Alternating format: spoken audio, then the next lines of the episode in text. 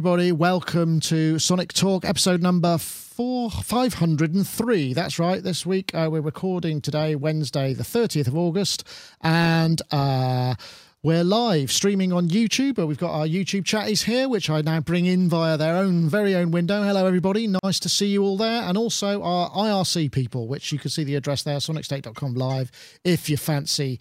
Uh, you know, using that one. That's entirely possible as well. So I uh, want to say thank you very much, everybody, uh, for joining us. Thank you very much to uh, iZotope for providing this week's prize. We will, of course, be onto that very shortly. And, uh, you know, we will uh, give you the opportunity to win a copy of iZotope RX6, which, as you know, is uh, the de facto audio restoration and repair setup. So please do uh, enjoy when the competition time comes. I'm, I'm prevaricating a little bit. I guess it's because uh, I'm slowing down my introduction because we have uh, our singular guest this week is Mr. Richard Hilton. Mr. Rich Hilton is here from uh, Chic and from the Nile Rodgers studio. He's been out on the road for a long time, and we I know you were at uh, an airport last week trying to get on. For some reason, it didn't work out, and I don't know whether that was because you were trying to get in on another channel. But anyway, it's great to have you, Rich. How are you?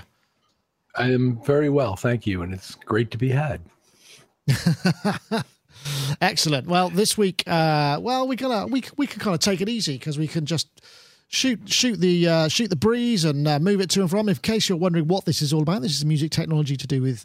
This is a podcast rather to do with music technology. We cover all kinds of stuff, whether it's live production, studio production, synthesizers, electronic music instruments, uh, uh, other kind of instruments too, as we'll hopefully we'll get onto as well. Lots of different things, anything to do with the technology and the kind of ecosystem surrounding the creation and making of music and digital stuff, all of that kind of thing. So, yeah, that's pretty much it.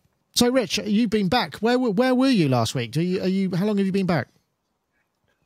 I've been back one week. Actually, I came back last Wednesday, um, as you noted.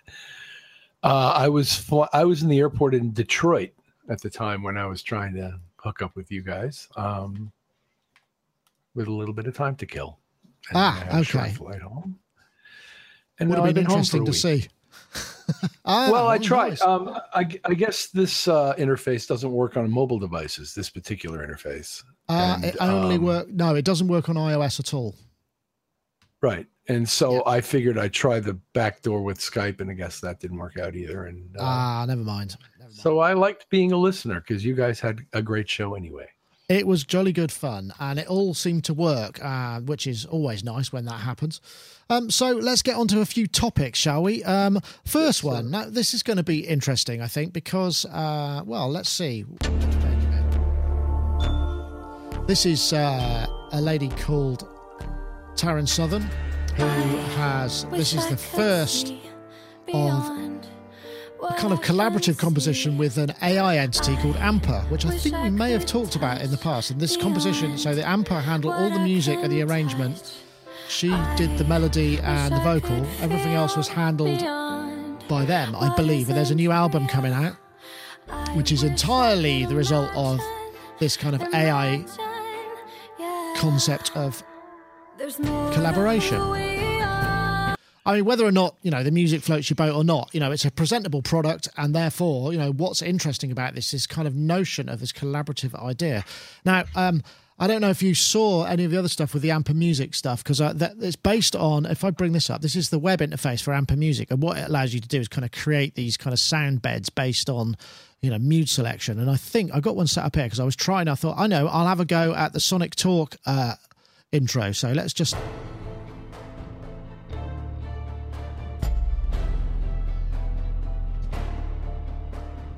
I've had a couple of hits.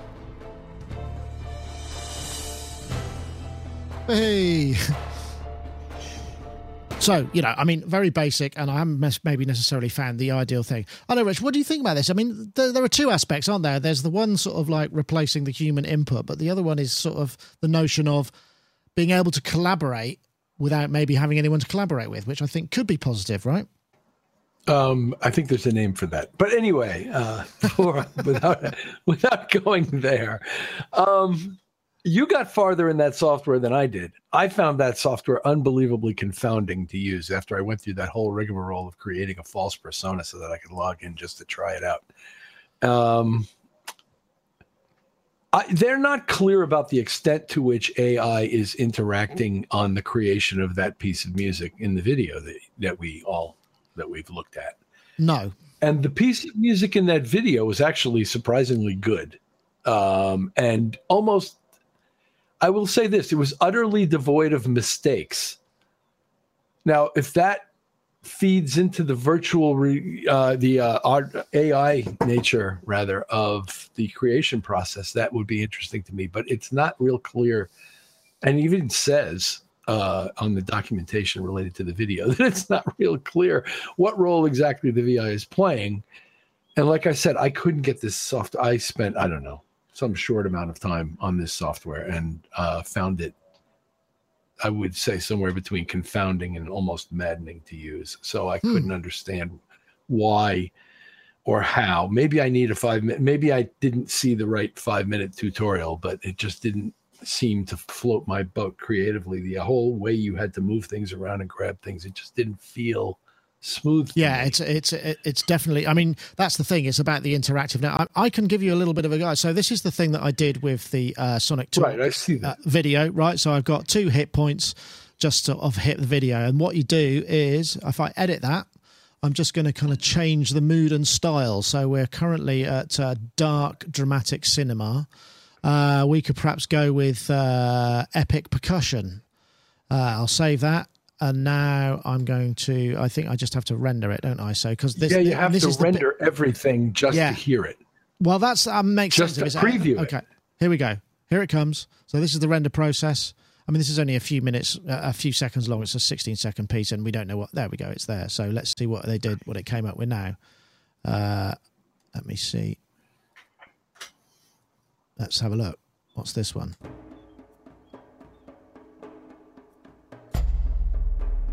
Okay, the video's not playing, but right.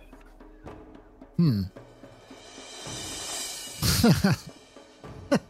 yeah, but quite you know, a lot the, of trial and error. But it felt like I, it felt like hand me a shovel. I mean, it, you know, every single thing I wanted to do, I felt like I had to dig another yeah. shovel full of dirt, and it was like, Good God, really? This is this feels like a creative project. You could uh, you've got umpteen DAWs. The the the elementary versions are generally free or less than hundred bucks that can do this substantially. Now I don't quite. Also the the it's the interfacing the uh, just to just to do what you just did and change that bed you had to go into a menu and click on a thing and do this and it's just there's no like coherent browser window like everybody else has there's just so many operational things that felt like pushing rocks uphill to me that i couldn't i just couldn't see myself yeah now that well, doesn't I mean, speak to anything about the ai and how it's interacting and what it's doing and and i bearing in mind it's a browser if i interface. did get yeah.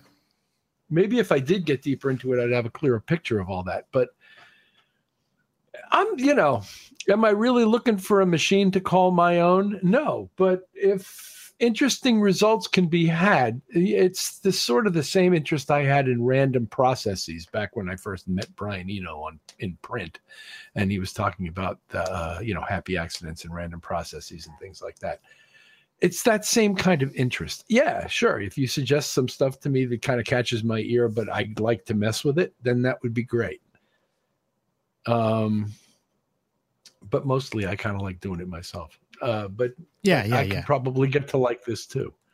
I think the thing is that this this interface this interface is really designed for. I need uh, just a sort of generic, you know, I need three minutes of some kind of music bed. I mean, we are asking it effectively to kind of create a sting, which is perhaps not what it's designed for. You know, this is only sixteen or seventeen seconds long, and it's to sync to a video. You know, if it was just a general mood, and that's the nature of, so if, you know, if you look at the kind of the moods, then that's the sort of the mood and style. That's where you're kind of working towards. So it definitely you know, it definitely has a, a, different, you know, thing. If I wanted a dramatic tension bed and just needed something that had, filled that vibe, it may right. well develop more than it's had the opportunity to do in this kind of 16 second uh, spot. But I just thought what was interesting is I can actually, you know, create, I could bring in a video and sort of have something work towards it, maybe have some hit points and what have you. The classic taiko drum when the, you know, when the scene cuts or whatever. I wonder what this one sounds like. Just curious. Let's see. It's very quiet. That's the one thing I will say.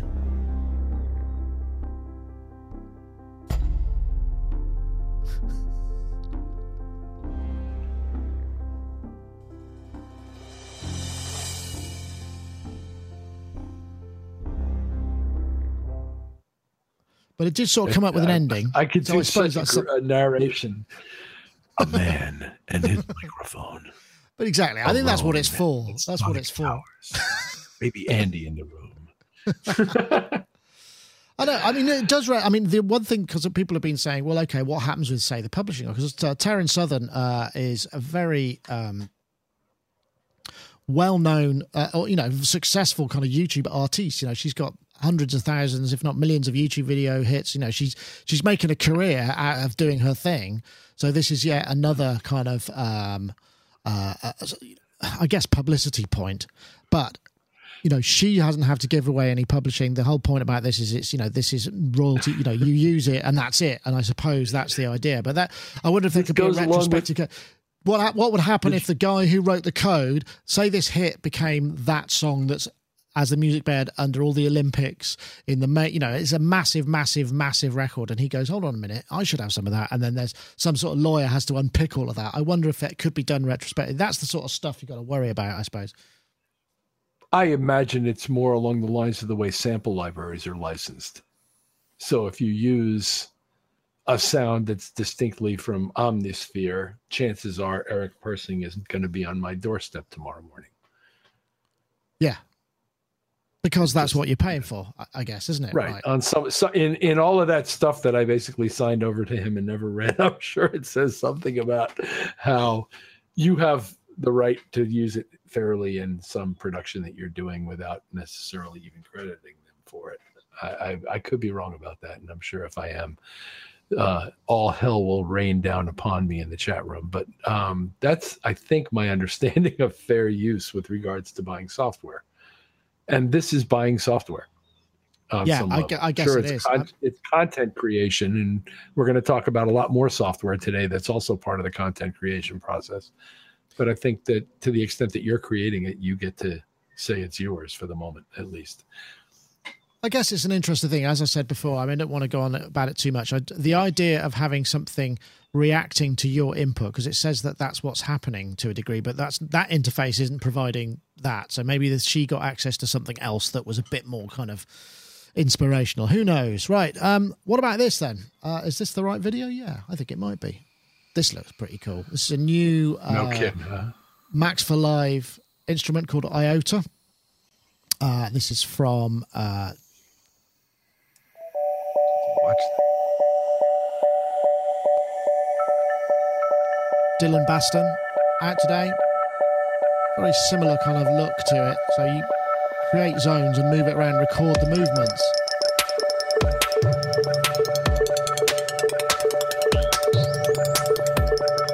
Imagine if you put a timed piece of audio in there that's the same tempo as your song and then create quantized loops in there, you can create all sorts of cool stuff.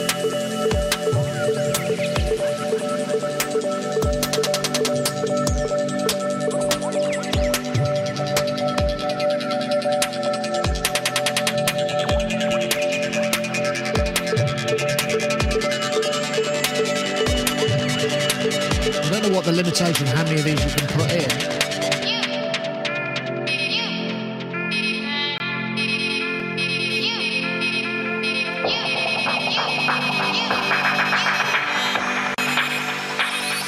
I won't play the whole thing, but that looked like you could create little regions and then trigger them with MIDI. I mean, this is actually it's a really cool interface, and what's more cool about it is it's done in Max for Live, which is even more impressive. Really, I know. I, I get the feeling, Rich, you thought hmm, that's pretty cool, right? I was looking for my wallet. Twenty nine euros. It's not going to cost. I you know how much it costs. It's not. It doesn't cost much, and it's unbelievable what it does. It's just so cool. It's enough to make me dig out Ableton and start using it again. just because I, you know, kind of got into using other things for a while here, and I kind of like moving around through different environments. And uh, this is something that would make me fire it up. That and your synth uh, would make me fire it up and get interested. Yeah, I think what's what's really cool about it because very you know things do come along once in a while that just have a like a really obvious and beautifully clear interface, and that's just one of those things that's obviously the guy's quite interesting. Uh, um, uh, Dillon Bastan is like a he works with performance artists and installation, so he's obviously very creative. So you know this, I mean, it does. It's got a kind of the RX or Iris vibe to it, but it's a different It's just it, it's a slightly different thing, but yeah, it does look pretty cool. It looks amazing to me. I I, I will buy it. I didn't buy it, but I will buy it. Okay, fair enough. Uh, just should also Got say uh, for this for this to for you to have you have to have Ableton Live and you have to have Max for Live because it runs as a Max for Live device. So that is just the uh, the way it goes. But I mean, uh, what what I find really encouraging is that you know like I say, every once in a while something comes along that is kind of quite groundbreaking and is, it seems like an obvious way. So, you know, this is something that certainly me as a commentator always looking for. Something you just go, yeah, that, that makes sense. And that's really cool. And it may just move the entire sort of consciousness of GUI design on a couple of steps, you know, and maybe people will adopt that kind of kind of idea as well. I guess that's that's the same thing that what happened with the iZotope because it's the sort of thought of drawing on spectrograms and selecting individual regions well, and all that. I was just thinking it reminds me of Iris in some level. Yeah. The uh the, the in not a lot, but it makes me want to use them together. For example, those are probably the Iris is probably the next thing I'm reaching for when I'm using this thing because I want to see how I can layer this kind of texturally evolving thing um, to make a really cool bed. Because uh, like, not unlike the previous device, it is sort of about textural bedding uh, this, yeah. this sort of thing. Although it could get into something much more interesting rhythmically too. But uh, I'm interested in it. I really am interested in this thing. Well, you want to head. It's featured on the iZotope store. There's also, if you go to dillonbastan.com, uh, there's all his various other projects as well. And, you know, you can see what. You mean Ableton store, I would think. Not yeah, oh, did I say, sorry, the Ableton yeah. store. And uh, then, uh, so it's, it's, on, it's featured on the front page of Ableton at the moment. But uh, these are all the other projects that he's done, which is some interesting collaborations with. Uh, uh, visual artists and touch sensitive paint and kind of really quite weird looking stuff. Anyway, so, cool. um, let's see. It's probably. I wonder if we get another one in before we go anywhere else. Maybe what I'll do. Actually, let's let's have a little word from our sponsors. This is RX6. This is something that we're giving away, or iZotope are giving away. This RX6 is kind of de facto audio restoration and fixing software. I mean, you can't really say there's anything else out there that does all of this. It's got some really, specifically for music production, some really useful things like getting rid of ground hum and amp noise, uh, denoise, declipping, very, very useful. There's also functions which allow you to uh, remove breath and mouth noises, particularly for very clean vocals, which is something that is very prevalent in today's production, so very useful that way. Also, uh, a spectral de-esser. Uh, de-essing, as you know, is not the most easy thing to set up, and this is a slightly different way of looking at it. Spectral denoise, deconstruct, declick. There's also batch editing, so you can edit a number of tracks from, say, multi-track if you want to remove a, noise in the room or whatever. RX6, it's the ind- industry standard for audio repair. If you want to check it out, go over to izotope.com forward slash RX6 and you'll be able to uh, download a 10 day free demo. Uh, we also had a competition from last week, episode 502. Uh, we have a winner called Michael Raymond, whose Twitter handle is at Milky Ray with two Y's on the end. And he said, Need to win that Fix the Mix RX6. And you have. So if you get in touch, iZotope will be giving that to you uh, via email. You'll get it dunked into your account and you'll have a full version of it. And we're also looking for another uh, entry for competition for next week's show. So if you basically what you need to do is tweet the hashtag repair and restore. That's all one word. So repair and restore and the hashtag RX6 to at Sonic State and at iZotope Inc. So if you're listening on audio, I'll just say that again. That's the hashtag repair and restore and the hashtag RX6 at Sonic State and at iZotope Inc. You need to be in Twitter to do this, but it's a really painless exercise, and then we can easily search for the hashtags and pick a winner. It's just a nice and easy way to get random winners to the solution. Once again, we thank um, iZotope for their continued support of the show by providing the prize for this week. Thank you very much. So, um, I think this one is uh, probably something that uh, well, well, let's play this because I know you you passed this on, Rich, and it was I thought it was lovely. Let's see if we can play this. This is uh, a chap called uh, Peter S. Overson, who is obviously a violin maker, and this is just like a kind of do- it, it, it's like um, like you get those movies where you can see how factories work, and this is just somebody making a violin. These are all the processes that go into making a violin. And they are legion. and it's really it's quite hypnotic. This. So there he is, sort of uh, carving the shape. I mean, it just goes on and on. There's so many stages to it. See if we can find so. He's added uh, the beading, and now he's doing a bit of planing. And then we're drilling the F holes, making the outside bit, the uh, scroll neck. I mean, I don't know how long it actually takes. It doesn't say in there, I don't think, how long it takes. Gluing the neck on, now uh, doing the varnishing, and uh, oh, there we go. It seems to have gone now. Uh, I know, Rich. I just thought it was awesome, and as I think you did as well. There's something really hypnotic. I mean, and just to see the amount of care and attention that's gone into making some sort of something physical like that. Well, part of me is the old guy who says, "Remember when," and and while I'm not, you know, representing the blacksmiths union or anything like that, the buggy whip makers convention or any of that, um, it still is kind of interesting to see that kind of craftsmanship still at work in absolutely the most analog of, of, all settings, which is essentially building a fancy wooden box with holes in it and running strings over it. And let's all uh, say a hallelujah to that idea because how much great music has come as a result of running a string across a, a wooden box. And uh, you when you see what goes into making that wooden box and how he's got all these jigs that describe the exact shape of that all that stuff he's doing by hand has to end up being an exact shape matching this jig that he's got that defines the shape of the instrument. And those those kinds of measurements and experiments that went into determining those things have existed across centuries. And uh, it's a fascinating thing. And i think for a long time craftsmanship was kind of like passe in our culture. And now I think maybe uh, we were talking about this the other day that the best examples I can think of of this kind of craftsmanship brought into the next generation is that however many hundreds of guys there are out there right now in their garages building Eurorack modules that never existed before to do things that we didn't even think about doing in the 60s when modular synthesizers first existed.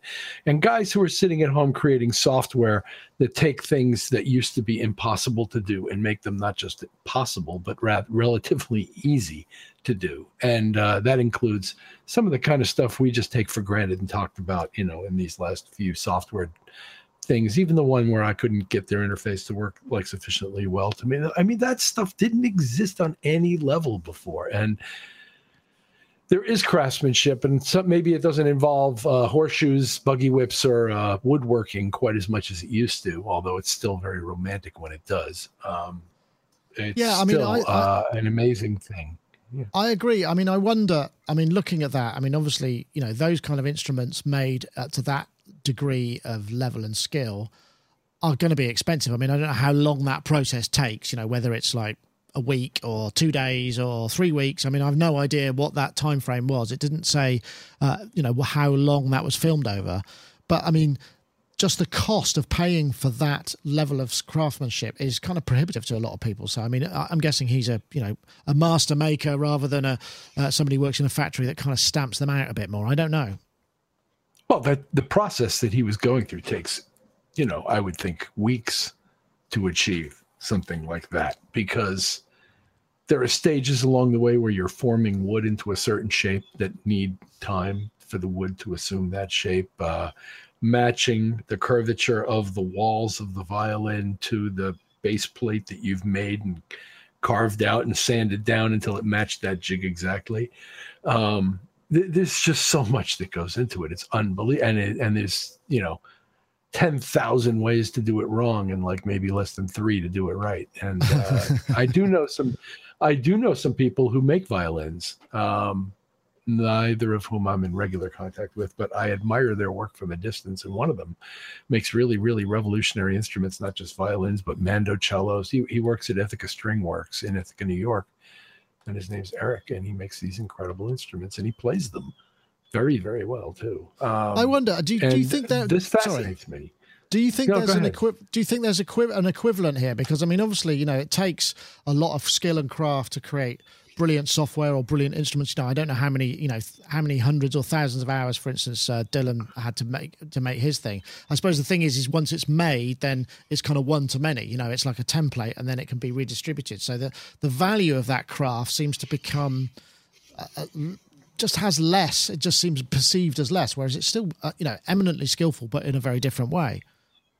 I agree. I agree, and and it's being applied differently, and in many cases, in our experience, to more esoteric and electronic applications. But there are still craft fairs where you go where people are doing stuff with their hands, and there are still guitar makers, and I met a few of them during this past tour, who are making by hand new vintage guitars that look like vintage guitars but play and play like the vintage guitars but instead of costing $85,000 they cost less than 4 um, and for people who want that kind of quality with those parts that have actually been they're using magnets from the 1960s and winding the coils themselves using specific kinds of wire that go back to the designs of these old guitars. And these guys are I'm serious. And uh I met a guy who's basically revolutionized the bolt-on neck on some level, and and uh, and then there's amp makers. I have another friend who I met who's who's a guitar amp maker, and you look at the inside of this thing, and it looks like a work of art. And um and his amps sound incredible, and uh, you know, I'm I'm torturing myself over the fact that I don't have half what he expects to get and deserves to get for what this thing costs. I suppose um, that's an, so. Yeah, it, it does exist. But what's interesting about this is, you know, say you're a professional user, you know, you buy one of his amps or you buy one of this guy's violins and you're gigging and you're performing, you're going to have to have a second, you know, a backup, something what happens if, you know, you leave it at home or it breaks or whatever the reason is, you know, you know, what what happens then, you know, or if it, you know, for instance, this handmade amp that costs, you know, X thousand dollars, you kind of, and your Tory, you're kind of going to need a backup. Are you going to get one of two of them, or are you going to have something else that's sort of not quite so, uh, you know, expensive or whatever? And then if that's the case, do the people that you're performing for kind of get somehow less? Uh, less of what they should be getting when you're playing. I mean, it's these are questions that you know that I suppose you know you might not think about, but it gives us the, the, the, notion of the value of this time and the value of that stuff, and how maybe it depends on your, edged out to your question about whether or not you bring it on the road, that's a whole separate issue. And typically, somebody who can afford something like this can afford two of them. And what you typically do is buy two of them, but you don't necessarily buy two of the guitar. You do buy two of the amp. For example, you want an amp and a backup typically, if depending on the budget of your tour and what you're carrying the gear. I mean, if you're renting U-Hauls, excuse me, to take your drum kit, your uh, keyboard rig, and your small PA to the venue, chances are you don't have two of everything. It's not like Noah's Ark in there. Um, yeah, yeah, yeah. But if you're on a major tour, it is like Noah's Ark in there because you're going to have two. You're going to have backups for everything because things, stuff happens. Yeah, I guess that's you know. very true. Very, very true. But it's an interesting. I, I, just thought it was a lovely piece. There's no other reason for it other than that. Yeah, uh, while I was on that subject, I don't know if you did. You see uh, uh, this thing as well. This is uh, well, actually, before we go there, I'm going to spring this on you because I had I don't told you about this. I wanted to tell you about. Um, hey, we got t-shirts hey look we've finally got our merch together so we've we've basically got uh, the first design that we put out was uh, it's called keys and wires and it's by a guy called jason mastrandrea who very kindly did this for us uh, he's from canada uh, you can get them in various uh, different colors let's have a look uh, blue and black and then we got a few hoodies as well uh, in different colours. Sold a few of those actually, and some mugs for those of you who are fans of beverages. We've got the logo on mug uh, on mugs as well. Uh, you want to head over if you just go over to Sonic State. Actually, the probably the best thing because there's there's links to it all over the place. There should be ads on the site. So if you fancy a shirt, uh, there's we've also got. Uh, if I show you, let me see. I think we've got uh, a, a classic logo as well because we were immediately asked why can, can, we just have a classic design logo so there we go that's available yeah. on uh, on the yeah. uh, on the mug and on the hoodie. I, I, yeah. I, like that mug. I've ordered them myself. I'm hopefully I was hoping they were going to arrive before the show so I could be sporting one and drinking from the mug, but unfortunately oh, uh, it didn't quite absolutely. work out that. I'm told the end of the week. So yeah, we're working on it. Rich, you're definitely kiss you're, this thing goodbye as soon as that mug shows up. I promise. You're you. definitely going to be one of the. We'll send you one. Don't you worry. What? Uh, oh what no, would you? No, I'm, I'm, I'm like the Buddhist of the hot dog vendor. Make me one with everything. Ah. you ever heard that joke? What is the Buddhist desk? The hot dog vendor make me one with everything. Um, I want one of everything. Uh, I'll uh, I'll buy it. I, I'm, well, that's I'm very a greedy kind black of you. duck. I'm a greedy black duck. I want one of everything. so yes, finally we got some merch together, and uh, if you're looking for a way to kind of fly the flag or help support the site, then uh, yeah, just go for it. It's kind of fun, you know, and. Uh, and we're very pleased. I want to say thank you to uh, Jason for helping us out there. And but check this out, Rich. This is awesome. So this is uh, I just found this. In fact, I think Azzy had in the chat room posted this. This is a guy called John Heath who just made the uh, theme from Inception I actually uh, watched some of this before the show when you were running it. And I. Uh, it blew me away, almost to the point where I thought, is that real? So this is all done on an Arturia MiniBrute. I mean, multi-tracked to death and processed to death, but still, what about oh, that? It's a stunning achievement. I'll move it on a bit because it it does develop. I mean, it just it's so. But when you get to the strings.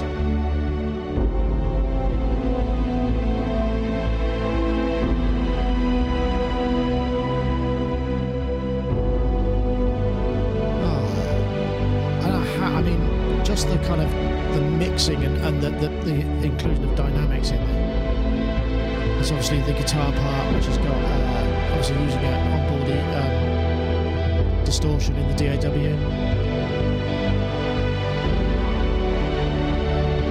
And it goes right up to the kind of oh oh no, it's obviously drops back down again. Let me. Go.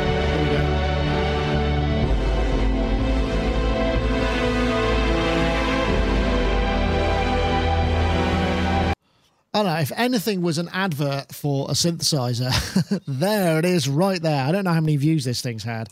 Uh, probably not. No, only two and a half thousand. Hopefully, we can increase that a bit. Oh, Rich. I mean, forget what he used just for now, but what a beautiful interpretation. I mean, that was a. I mean, it sounded like the real thing. So I know I'm not totally familiar with the real thing, but it sounded like it had all of that kind of emotion and moves. But beautiful, right? Absolutely. A fantastic, fantastic achievement. Great job. And a testament to how great the synthesizers are. And I, am looking over fondly at my microbrute as I say that. Um, really great instruments. Uh, I, was I was watching uh, Doty recently fawning over the uh, Matrix Brute, and uh, essentially they're not dissimilar in terms of the circuit design of the oscillators and the uh, and the filter and this particular filter. Uh, I know the Matrix Brute has other filters as well and other probably oscillator features as well, but these are amazing signal paths they've made up with these uh, wave shaping and the overdriving of the signal at various points and the ability. It's a nice, very nice filter. It's funny how Nyle Steiner kind of couldn't get arrested back in the day when he was making these things. I actually met the man and watched him work on his own gear, and it was an incredible experience to see. But uh, his gear didn't like sell popularly against Moog ARP, Roland. You know, it did. It wasn't like you know mass market appeal stuff. It was kind of small potatoes at the time. And it's amazing now that the best things, some of the best things about his designs particularly this filter, have caught on so nicely in the Arturia gear, and they work great. They sound really good, and they're fun to use. It's and interesting. These, I really love these instruments. Yeah it's interesting. What's interesting to me is, you know, he gave himself a technical challenge of kind of. Apparently, it took him six months to make, which I can totally believe. I mean, obviously, that's probably not every day, but you know, over a period of time, and to to limit it to a single instrument, and particularly, I mean, the Steiner Parker filter does have a very specific sound, but obviously, he's found all these little spots that just kind of allow it to emulate. And it takes me back to the, you remember, you know, when the Korg MS-20 used to come with a little patch book and you'd open it up and it would say oboe, clarinet, string, cello, you know, and you kind of patch it up to try and, I mean, that's essentially the kind of modern day equivalent of that, but with all those effects as well. And obviously great skill at mixing and uh, sussing out an arrangement so that it has that stuff. I mean, it, but it's like you say, it is a testament to, you know, what instruments are capable of because very often one is is is led to the extremes of an instrument settings. You know, you go, oh, it's really angry. Well, it can be, or it can be less. I mean, so you know, so it's the the the, the space between those kind of those key sounds that that he seems to have identified so skillfully. This guy, uh, John Heath, there. I don't know. I, I he's got a great sense for orchestration, and uh, yes, he had a real vision of. Again, I'm not uh, that familiar with the original uh, Hans Zimmer piece either, but uh, obviously there was a really clear vision of where he was going with this. So no, you only use extremes, if at all, in the way like a guy like Tomita used to use them in his interpretations, ah, yeah. where he would use extreme. Tomita was kind of famous for using kind of extreme, synthy kind of effecty sounds in the midst of some kind of classical reading of somebody's piece. This guy didn't do that much. This guy kind of stayed within some yeah. very cool atmospheric orchestration concept and made it speak. And uh, again, it's a testament to the oscillators and those and the oscillator and that mixer that allows you to take multiple waveforms, change their shaping and their intensity as far as how they overdrive the output. And and when you do start looking around for sweet spots in there, there's lots of them because there's a lot of stuff going on right there in that one one oscillator just before you even start filtering it. It's just amazing amount of stuff you can do on those on that oscillator. Absolutely. I was just looking for, uh, yeah, Ty, who uh, seems to be in the chat room. I know he's working, but he's obviously still uh, keeping an eye on things. Ty uh, Unwin, who's is a very accomplished composer, said this is definitely about the user rather than the synth. And I would say, yeah, you could get a yeah, sense sure. of what he's able to achieve with that. I mean, that's the thing, isn't it? I mean, it's it takes you back to the kind of notion of the bedroom studio. It's like, well, when you'd hear stuff and go, "Wow, was that done by you know all by one guy or by one?" You know, it's the it's the creative imagination, and it just just great, a great little find that I really enjoyed that. Um, I think what I'm going to do now is I'm just going to uh, interlude with a little bit of. Uh, a plug for our own Wave Junction synth. This is the Max for Live synth that we currently uh, offer. Uh, it's available for Max for Live at Ableton Live, and it's called Wave Junction. And it has two LF, uh, sorry, two oscillators, each with multiple different modes, including wave. I was I've lost for the word. What am I looking at? Yeah. Anyway, so it's also got uh, three multi-mode filters, which you can actually assign in multiple different ways. It's got uh, five ADSRs, five LFOs, and a 12 slot modulation matrix. All of this demo, apart from the drums, was done in it with a bit of effects. Uh, we got a 10% discount available on this uh, to users of Sonic Talk. If you go to bit.ly slash wave junction and enter the code WJTalk17, that's the code WJTalk17, you get 10% off the the price, which is only 20 quid anyway. So uh, you save yourself another couple of quid. And actually, while you're at it, you can pick up the free Mono Junction as well, which is a similar technology, but it's a mono synth and it's free also. Remember, Max for Live and Ableton. I'll let it play out. Bit.ly slash Wave Junction. There we go. Plugs over and done with. Right. Uh, let's see. We got another video here. Let's have a look. Ah, yeah. Hey. Uh, this one. Let's have this one just as we came to show last week, uh, Korg introduced the iMono/Poly. Uh, well, it's not Mono/Poly iOS, which is available as a standalone, also is available as a device, a gadget. Uh, they've expanded it somewhat, uh, but I'm so pleased that this is it. I love this synth. I've got one of these synths. Mine is very poor. So you get yeah, you get unison, uh, you get paraphony, and you get uh, polyphony as well in this one. Four VCOs, in case you weren't wondering. There's all sorts of mod destination, cross modulation, and obviously it's got multi effects in. Big, big, There we go, cheesy poly. If this is just raw without anything processing, then it's an impressive sounding thing. I don't know, Rich. Are you familiar with the Mono/Poly? I mean, I don't know. There's, it's one of those synths that seemed to pass a lot of people by. It was kind of it was a big deal because it was four voice mono, but it also did poly, and it was very unusual for its time. And I don't know that it really kind of I don't know how big it was really. Um, it wasn't that big, but it was a significant instrument to me. Excuse me. Um, I'm pretty sure I was still selling keyboards when this thing appeared, and if not, it was the year after. So that would put it around 77 or 78. And um, it was competing with, excuse me, the Oberheim four voice on the same sales floor, which is a tough act for anybody to follow. And the CS80 was out there too. Um, but it was an attempt to make a very, very interesting and versatile instrument and offer polyphony as well.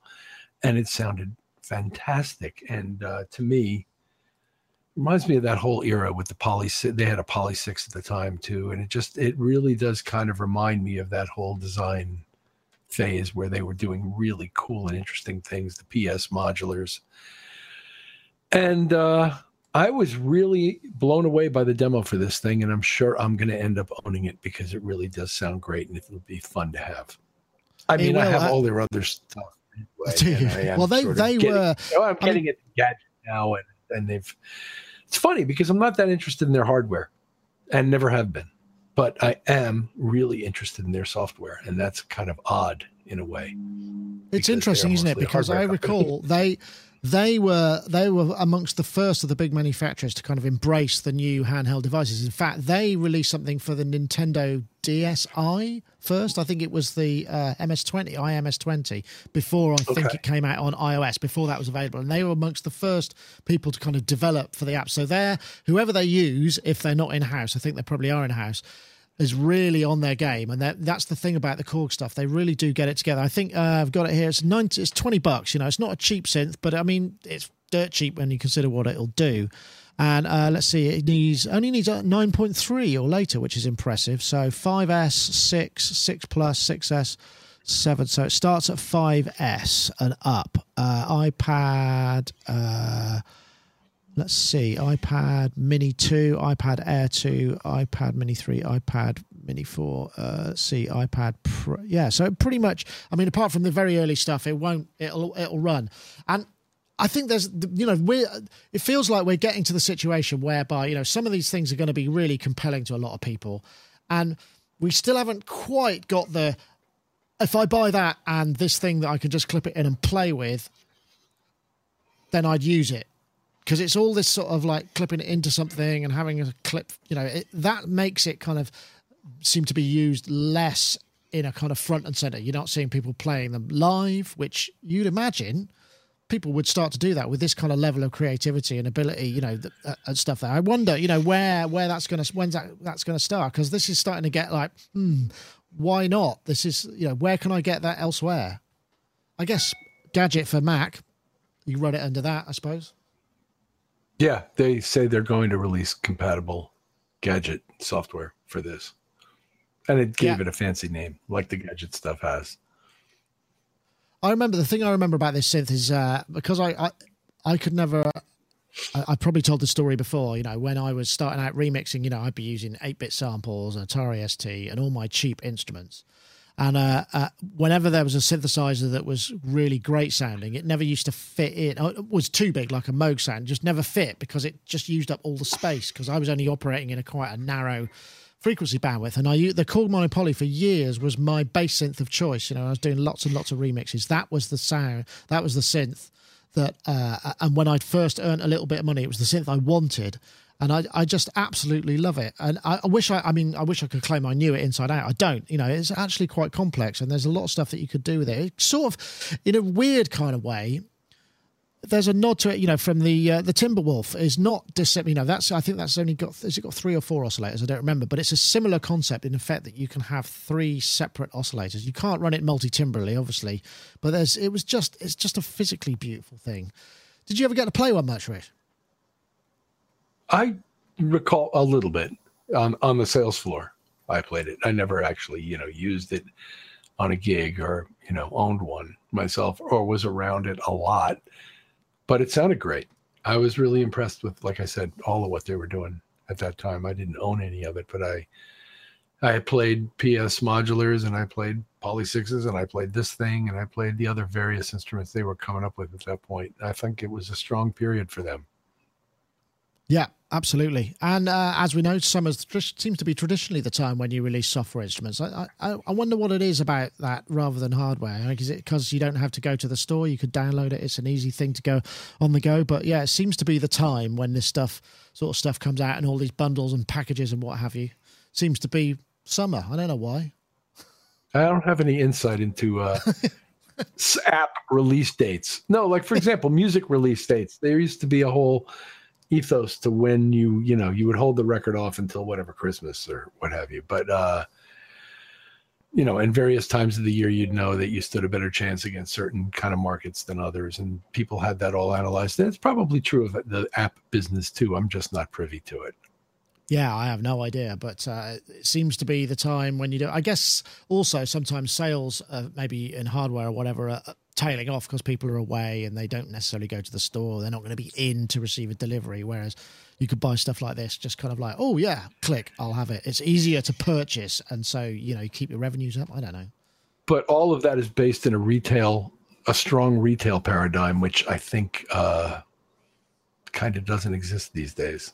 No, I suppose not. I, mean, I suppose not. Oh, however, um, speaking of hardware synths, we've got the uh, Dave Smith desktop uh, was announced yesterday. Rev 2 desktop, sorry, which is available. This is in, my job. Uh, it's what I've been doing for 40 years uh, now. 16 you know, voice and 8 voice. This is kind of superseding the Prophet 08, which I think is now being retired. play the instruments is really fun, and that's the, the real payoff. Good old Dave there. I don't think a whole lot about what I did 40 years ago or 20 years ago because it's much more interesting to be thinking about what we're doing now and what we want to do next. We're not out to conquer the world. We just want to craft cool instruments that we want to make and see how it goes. Every once in a while, though, of course, I reflect on some of the things that have happened in the past because somebody it's a lovely, it's a lovely looking thing. The Rev Two got lots of people very excited. In fact, I, I don't think I've ever had quite so many uh, continuous and prolonged uh, review requests. In fact, just today, and I have been asking Dave Smith Instruments about this for quite some time, and today I got the okay, we got review units of the Rev Two uh, keyboard available now. They've been fulfilling stuff, so it looks like I'm probably going to get hold of one. I guess that'll probably come into time just in time for the Rev 2 desktop to be uh, released, which is kind of smart, I suppose. I know. Um, have you had a chance to play with the Rev 2? I mean, because Dave Smith Instruments seems to have that that they're they kind of have this slow incremental build. I mean, apart from the analog poly stuff that they've had, like the uh, um, the the OB6, which is a, a thing of beauty as well. Like the Rev 2 seems to have a bit more going on as well, right?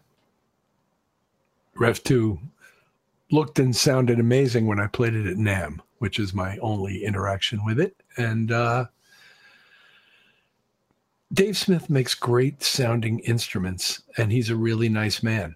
And I don't know how much better it gets in life than that when you get down to it. You know what I mean? He makes great sounding instruments. He's a sweetheart of a guy, and he's the kind of guy you want to you want to root for. And I and I we have a a Prophet 08 autographed at Niles Studio uh, by Dave Smith, and uh, I'm proud to have his gear. I don't have a Rev 2.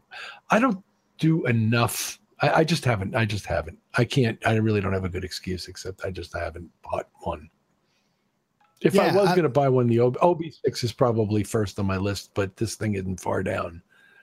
Yeah, I have to say the OB6 is something special. They captured the. I think that's the other thing about what they do as well. They create very much instruments. You know, it's not just a set of features. There's something about the, the whole picture, and obviously that comes from the experience that he's had over the years, and why he hasn't gone radically kind of left or right from the sort of the Dave Smith way because that makes sense. Apart from right at the beginning when he was like the polyevolver and and the the, the, the funny little uh, he was one of the first guys to create that to, to utilize that kind of matrix uh, style of editing where you have the parameter buttons and the knobs and the lanes of different parameters and you know and and and, and I think that was probably about as radical as it got for a little while and now his radicality is kind of almost like, hey, let's make one with real analog oscillators. The Rev 2, obviously, I think it's two voices per two two oscillators per voice. They're DCOs, but as Dave said, I think I interviewed him at NAMM about this, and he said, you know, the point is, is like, yeah, analog stuff is great, but what you can do with DCOs now is really powerful, and you can kind of build in that kind of lack of stability. You could do all of those things. I mean, some people, for instance, would never, you know, just never countenance anything else. But I think you can you can actually think about it in different ways. I mean, I was listening to there's a peak demo from uh, uh, Mylar Melodies. He posted like just half an hour of him noodling on a, an Novation Peak, which has digital oscillators uh, and an analog filter. And crikey, what he was doing with it put my review to shame. It sounded absolutely amazing, and I just you know, it's like what it doesn't necessarily matter so much. Sometimes it's nice to to know you've got them if that's what you really want, but ultimately it's not that important. I I'm, looking forward to trying the Rev two because I know it's got some interesting features and the effects and stuff. And uh, the last Dave Smith thing I reviewed was the OB6 desktop, which I just I really really like the sound of it. I mean it, it was limited, but it just sounds. It's the it, it's it's the familiarity of that sound you just kind of go, oh my goodness, you know that's that's a thing, you know that is the thing that that thing does, and it does it really. I mean, I'm sure it's not identical to, you know, an OB uh, uh, original OB in, in in the same way that you know two 30 year instruments will never sound the same as each other anyway. But great, and I'm really pleased that this is happening because he's come under a lot of pressure. There's a lot of pressure on the kind of the, the, the high voice count polysynths at the moment, the Behringers and uh, the Peak. I think actually this is probably this is uh, eight voice goes for twelve ninety nine US dollars, and I think the sixteen voice is going to be seventeen ninety nine. So it's a couple hundred bucks cheaper than the than the, the keyboard. And people kind of dig. I know Robbie. You know he's he's like I want a desktop. I can't. I haven't got room for any more keyboards. Once you got the keyboard, then you kind of you just plug it in how you want, right? Hmm. Well, also to to get back to Dave Smith, he did uh, go after form factor. In other words, he changed the paradigm of form factor with those smaller instruments, the Mopho, and things like that. The ones you describe as having the matrix editing capability, and uh, and then came back to the more traditional design when this whole analog thing had had just blossomed but he was not stuck in in a, a particular form factor or even a particular instrument style. And um, he really seems to be a guy who develops out of his own interests and his own heart and uh, what he gathers that people will find useful. And uh, so he continues to make instruments with DCOs, even though he could have just quit on that the OB6 and said, "All right, that's it. It sounds great. It's analog. It's," and uh, no, he's going to keep making better instruments that he likes better and that he wants to, you know, have out there. Yeah, and as I, you I say, he is a really lovely bloke. He's kind of one of my favorite. Yeah. I always love to talk to him not only because uh, I always get those little uh, DSI, I've got nearly the set of the DSI uh, tequila shot glasses, but the fact that there's some always, uh, if you ask, there's always, or sometimes it's offered, uh, there's a, a, really nice quality bottle of Patron uh, hanging around somewhere that you might get a little nip to keep ah. you going. Unfortunately for me, the last couple of times that's happened has been on Sunday morning at NAMM when I'm usually really hungover because that's the night we party. So last time I did that, I said yes, I'll try a bit, and it was like, oh my god, I cannot drink this. I'm gonna, I'm gonna have to leave the building if I do this. So, so I, I, I wasted my opportunity there. but yeah, the DSI uh, desktop um, Rev two available from October, they believe. Um, I think we've got a little bit. Have you got time for this last video? Um, this is the interesting uh, sure. Zvuk nine. This is a brand new uh, controller. They're going to be going to Indiegogo quite soon, and they're pushing quite hard. I think they've shown some ads on, uh, you know, to, to, raise awareness. It's a really interesting idea that you've basically got these nine pads, but each of them has different zones and controller XY capabilities, as well as uh, just regular, you know, hit them and make a sound. I won't play the whole thing because there's quite a lot of them sitting around in chairs, which is not quite so fascinating. but it looks like there's some, that there were some people playing it who who got some really good stuff out of it. But it, looks like it could be a really interesting piece. They were asking me to review it and send them a prototype, review it before Kickstarter, uh, before it's uh, Indiegogo. But I felt a bit uncomfortable with that because that's a bit like either supporting the campaign or, or trashing it before if there's something wrong but it looks like it's really easy to map. I, I don't know how much it's going to be or anything, but just as a sort of an interesting idea as a new controller. I mean, you've got a new controller that's that, you know you've adopted one. Do you think that? Do you think that there's a there's an opportunity for, for even more? I mean, I, oh, get I guess you know what if ROLI made uh, drum pads or some kind of control based on that? Um, the jury is out on this thing for me. I I saw I watched the whole video. I saw what they did with it. And I'm not blown away yet, but I haven't closed the door. yeah. How's that? Again, it's it's one of That's those kind I of show me show me tonight. yeah, I'm still the, I'm uh, still from Missouri, as we like to say, where it's not flooded. Um, which is the show me state in the U.S. When we say I'm from Missouri, that means show me. So uh, Yeah, there's the website issue, here, I'm which from Missouri. It does look like it could. I don't know. uh, It doesn't say how much it is. Literally, you're signing up, so they're going to let you know when the Indiegogo thing goes. I just thought I'd play a bit. I just thought I'd play it in because uh, I was just interested to see what people thought about it. Zvuk Nine. I think I don't know whether exactly where they're from. I think maybe uh, Czechoslovakia or Romania. I'm not sure. The guy behind it is called Dragon, which is a, a fantastic uh, Eastern European name. So. Uh, see what other stuff they've got here. So yeah, big pads and layout, just play, anodize, XY pads, uh, media signable, velocity and aftertouch, global per pad settings, uh, hardware controls, no menu. Uh, so yeah, this is what it's going to look like. Uh, force and location sensitive pads, seven scales, chords, aftertouch, MIDI over USB and through mini jack out. So yeah, Dragon Pozda, Ratko Nima, and Igor Petrovich. So those are the guys. So yeah, guess we'll have to wait and see. But I always, I mean, I like- never. Ex- Sorry, Oops, wrong button. I I never expected somebody along the lines of a Jeremy Ellis to be able to do on buttons what that guy can do on buttons. So I'm totally prepared to be blown away on this thing. I just don't have a vision of what that is. No, I think that's fair enough. Um, well, anyway, I wanted to get it in there, um, and there's not much more to say about it apart from if you want to check it out, you go to Zvuk Machines. That's Z V U K machines.com. That'll take you there. You can find out, maybe sign up and see if you're interested.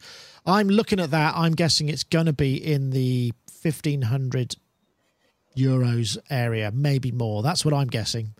Uh, but I don't know. That is a total guess. It may be cheaper, maybe more expensive. I hope it's affordable because that's the key to a lot of these things. As we've seen, we saw with the M Piano last week. You know, it's just like such a crazy amount of money, like eight thousand euros for uh, essentially a controller. You know, you've got to really want something and really be prepared to put that kind of time in to learn something. So, if the barrier to entry is a bit lower, then hopefully it will end up a little bit more, uh, a bit more cool.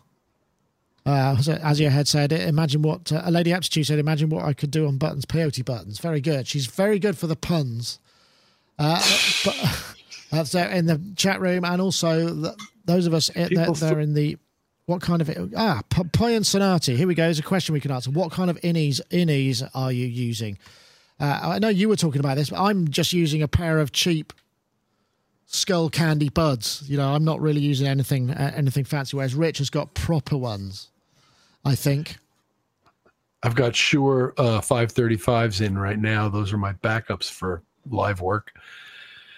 And my full time ones on stage are Ultimate Ears uh, Studio Reference version 2 these days. I was Nice. a big fan of version 1, and now I'm a big fan of version 2. And uh, they're very nice people. And like I say, uh, I think make some great, great products and have been really, really great to work with. Excellent. And we were talking sort of in the show preamble about that kind of what's like when you're uh, when you're on stage with the in ears. It takes a bit of getting used to, but changed your, changes your life in many ways.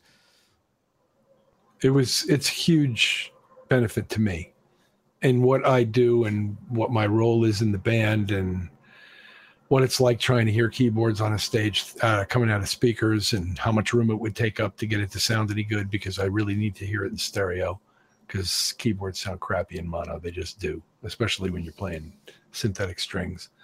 So i i am hugely a fan bigly a fan Bigly of a fan. Uh, my in-ears of my in-ears on stage. And yet i can introduce you to other members of the band that swear by not using them. I And guess there's inter- people have in between. How loud do you? Is there a kind of point at which you know? Do they measure what you're getting? Because we're always told, you know, putting headphones in and, and listening too loud is obviously very damaging to your ears. So there's you know there are limiters and all sorts of volume kind of uh, guards on those in-ear systems, right? there can be but i don't want any um, i don't want limiter on the on the belt pack I don't. I don't want that. No. Huh, the, so the, the, the, the signal is already somewhat compressed by the by the transmission it seems but but whether that's theoretically supported or not uh, i don't want compression at the belt pack and i monitor not quietly but not nearly as loud as the stage volume right. which and is that's enough. where I I, suppose. like I suppose that's the thing. The thing that in ears have got to kind of not only have they got to put the sound in your ear, they've also got to stop the other sound from coming in so that you can hear the sound in your ear without having to crank it. you too you high. can choose how much you want that to be the case and for people who are afraid they're going to feel disconnected they make them essentially with holes in them uh, that allow you Ah. to hear the outside world as well and then there are guys who stand up there with one ear in and one ear out and i'll never understand that um, but that's what a lot of guys do particularly singers and Yeah, I think- I think it's to do with the pitch- it's pitching, no isn't it? slouch. Pitching because you hear something through bone and through. I know. definitely can. I hear different. myself better. I hear myself better in the ears than I hear myself taking one out. That's for sure. But but uh, some people don't hear it that way, and that's fine. They have a right to hear what they want to hear. Um, we just finished this tour with Earth, Wind, and Fire. They're all on in ears, and there are no guitar amps on stage, so they have very very tight control of what's taking place actually acoustically on the stage. Apart from the brass, which probably blare it out a bit because brass. well they're quite loud. playing into they're playing generally into clip-on lavalier style microphones anyway so they can move around a lot. And um, all the guitars are wireless all the amps are off stage facing in different directions. They are not towards the audience. And uh, their whole world is run in wireless rig acoustics. You know what i mean? In ears and such Uh, um, but- some bands do that we're Got a hybrid. question for you, We actually. both. Bo- Bobja Buddha says, "Rich, do you have your own uh, volume? Oh, I have an control o- I have an overall I have an overall volume control for my pack. Um, some people on stage these days you'll see with small eight eight fader mixers, and they get a breakout of drums, bass, guitars, vocals, and themselves or whatever, and uh, they can actually do their own mix. I don't do that, and I don't wish necessarily to do that. Although I could certainly do it if I had to. Um, so no, I get a about. stereo feed from our Genius Monitor guy, and I can control the volume of what I'm listening to. Yeah, which should be enough anyway. Okay, um, I just wanted to re- mention one thing. Knobcon number six is happening uh, 8th, the 10th of September. We were hoping to have Suit and Tie Guy on today, but he just couldn't make it work in the time we had available. So uh, if you're thinking of going to Knobcon, head over to knobcon.com. Uh, it's in Chicago.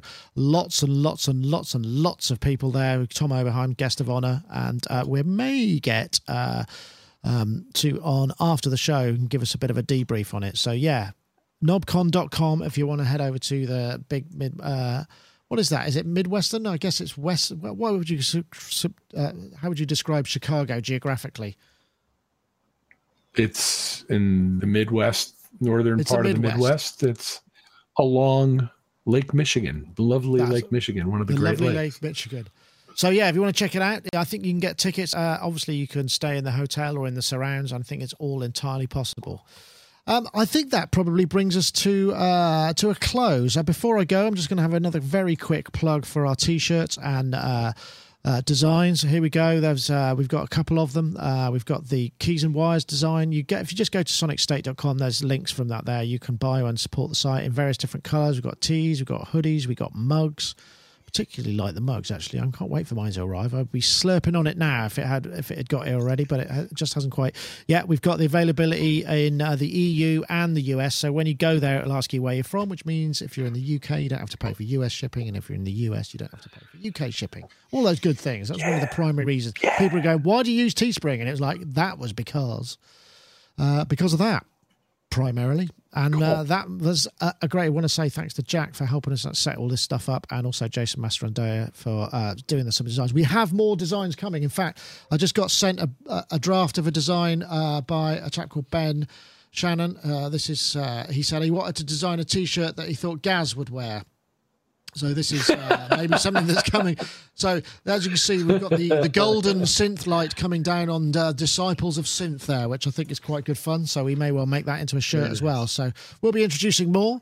Uh, that's it for this week. Uh, also, actually, before we go, I should mention if you want to enter the competition for iZotope, uh, you got to tweet the hashtag repair and restore and the hashtag RX6 to at Sonic State and at iZotope Inc. That's for your chance to win iZotope RX6. The the de facto audio repair and audio restore programs. That's the hashtag repair and restore and the hashtag RX6 to at Sonic State and at iZotope Inc. Uh, so, Rich, thank you very much for joining us and uh, kind of um, being my foil. I know sometimes it's hard when there's only two of you, but it's never hard when it's you. So, thank you very much for joining us. It's been a pleasure. Um, so, you're for around for a while now, right? It. I'm around for the next 10 days. Ah, and then we're going to South America to play four shows there, including the Rock in Rio Festival in Rio. And then we're going straight to Tokyo, where we're playing the Budokan with Duran Duran. Wow, that's going to be intense. Yeah. Brilliant. That sounds like fun. Yeah. Yep. I'm looking forward Brilliant. Well, thank you very much for joining us, Rich. I also say thank you very much to our chatties in the uh, IRC chat room and also the chatties at YouTube. Uh, you can find us there whenever we go live. It should just kind of pop up. Uh, but if you're wondering where uh, where you can see the IRC, sonicstate.com forward slash live, you get the embed of the live stream and an IRC chat. And if you go to YouTube, uh, was it Sonic's youtube.com slash sonicstate slash live gets you to whatever we're live streaming at the moment. That's it for this week. We want to say thank you very much. Uh, we'll see you next time. Take care, everybody.